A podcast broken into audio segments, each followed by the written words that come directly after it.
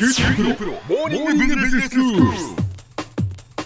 今日の講師はグロービス経営大学院で人材マネジメントがご専門の吉田智夫先生です。よろしくお願いします。よろしくお願いします。先生今日はどういうお話でしょうか？はい、あの私は人材マネジメントのお講師をやってますので、えー、と人材マネジメント領域で、まあ、人材マネジメントって、えー何のためにあるのかなっていうのをおちょっと申し上げますと、はい。いわゆるこう企業が事業の目的を達成するためには当然そのそこで働く人が能力を十分にこう発揮してえー行くためのこう環境とかうん。組織づくりっていうのがやっぱ必要になるということになります。えでその人たちがそういうふうにこう働いてもらうためにですね、会社は一体何をどこまで考えて、えー制度とかあと組織なんかをお作らないといけないのか、ええ。こういったことをマネジメントいわゆるくぐり込んだり管理したりするっていうのが、まあ、人材マネジメントになるんですね。はいはい。で今日はそういうこう仕組みなんかを設計するにあたって、うん。当然人がモチベートされて動いてもらうために、えー仕組みっていうのは作っていくわけですから、ええええ。えーじゃあどういうところに人はモチベートされるのか。ほうほうほう。いわゆるその動機づけされていくのかですね。なるほ。ど。えーそういうこう人の働くモチベーションっていうところにおいてのこうモチベーションについての、まあ、理論みたいなものをう。んいくつかご紹介をしていきたいなというふうに思っています。はいわかりました。まあやはりね働く人たちのモチベーションがないと、うん。会社もうまく回っていかないですからね、はい、で今日はあの話したいのは、ええ。二要因性理論と、二要因性理論、はい、2はあの2つっていう意味二つってことですね。えー2つの要因っていう意味の理論ですけれども、はい。これ、えー何かというとですね、満足とか不満足とかっていう言葉があると思うんですけれども、ええええ。こう人が仕事に満足感を感じる要因うん。と不満足を感じる要因。はい。これ、えー別物だっていう考え方なんですね。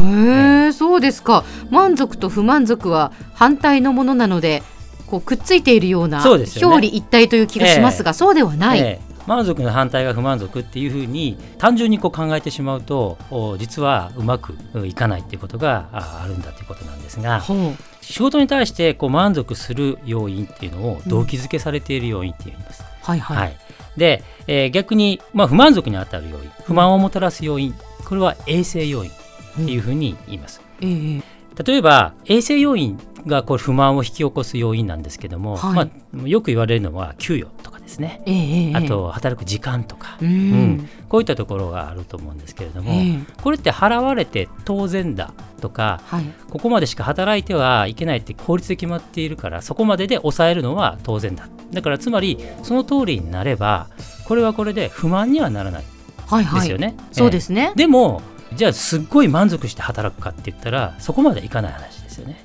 ああ、なるほど、そのお給料が低いのが、まあそれなりにもらえるようになったとか、その時間外労働が多かったものが、ええ。その少なくなった残業が減ったからといって、不満足は解消されるけれども、それで満足感は得られないっていうことですね。ええそうですね。はい。はい。なのでそこさえ解消すれば、うん。えー、と社員はすごく気持ちよくこの会社で働くんだってもし経営者が考えてるとすると、うんそれだけだと本当は、えー満足で働いてるっていう感じにはならない。うーんねえーで動機づけ要因っていうのは逆にどんなことがあるかというと、え例えば仕事の達成感であったりとか、はいはい。周りからこう認められている状態であったりとか、うん。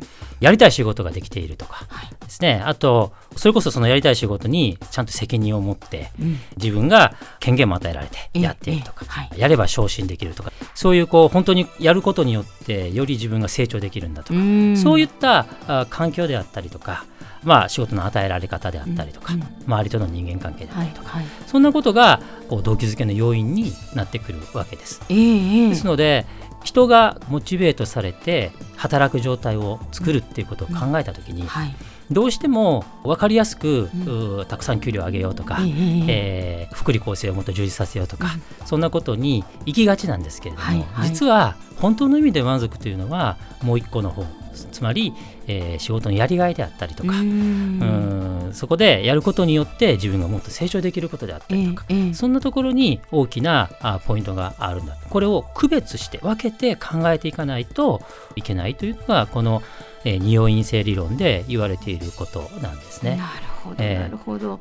だからその満たされないと不満足であるその衛生要因を、はい。じゃあ改善するだけではいけないよっていうことなんですね。そうですね、ええなので昨今あのよくブラック企業とか、えええーよく言われてると思いますけれども。今問題になってますよね,、ええその長時間労働の問題、ええ。あのブラックのこう前提になっているのはどちらかというとやっぱり衛生要因の側面が強いんですね。なのでこれによって働く意欲はもちろん落ちていくんですけれども、だからといってここさえ解消すれば、うん働く意欲がゼロからもっと高くさんになっていくかっていうと、そうではないですね。はいはいはい。なのでいずれにしてもこの衛生要因はちゃんとクリアしつつも、うんうん動機づけ要因もしっかり考えながら、えええええー例えば人事の制度であったりとかはい仕組みみたいなもの教育制度とか、そういったところも含めて、これはどちらかというとこう動機づけ要因につながっていく要素が強いですから、はいえー合わせて考えていくってことが、まあ、求められるかなというふうに、えー思います。なるほど。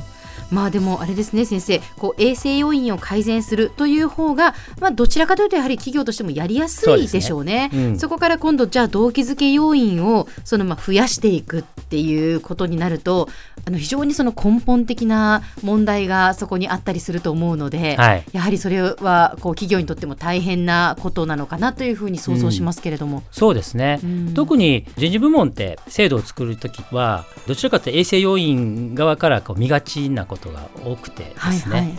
なので特に経営者はこの会社で本当にこうモチベートされて人が働いてほしいと思うのであれば、うん。えーその部分建設的な部分大事ですけれどもおそれだけではなくて、うん。よりそのそれがこう前提となってもっともっとこう成長してもらえるとか、うん。えーもっと彼らのために彼女たちのために、えーモチベーションを高く持ってもらえる仕事って何なんだろうかとかうん。ですね、えーどういう会社であればそれを感じてもらえるんだろうか、はいはい。そんなことをこう考えて、えー会社経営とか会社のマネジメントっていうのはやっぱしていくっていうのがポイントになってくるんではないのかなと思います。では先生今日のまとめをお願いします。はい。人がこう動機づけられる要因とは大きく2つあって、え、1つはあ衛生要因、1つは動機づけ要因っていうふうになります。ですね、ただし衛生要因だけを改善したことによっても動機づけられるわけではなくてその上でえ動機づけ要因と呼ばれる部分も上げていかないと本当の意味で人はモチベートされて動くということにはならないということになります。今日の講師はグロービス経営大学院で人材マネジメントがご専門の吉田智夫先生でした。どうもありがとうございました。ありがとうございました。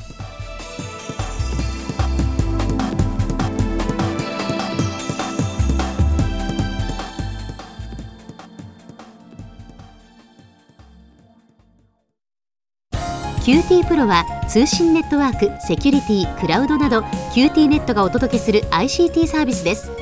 九州中に展開した光ファイバー網を基盤に一番身近なビジネスパートナーとして九州の企業、自治体の皆様をサポートします。詳しくは QT プロで検索を。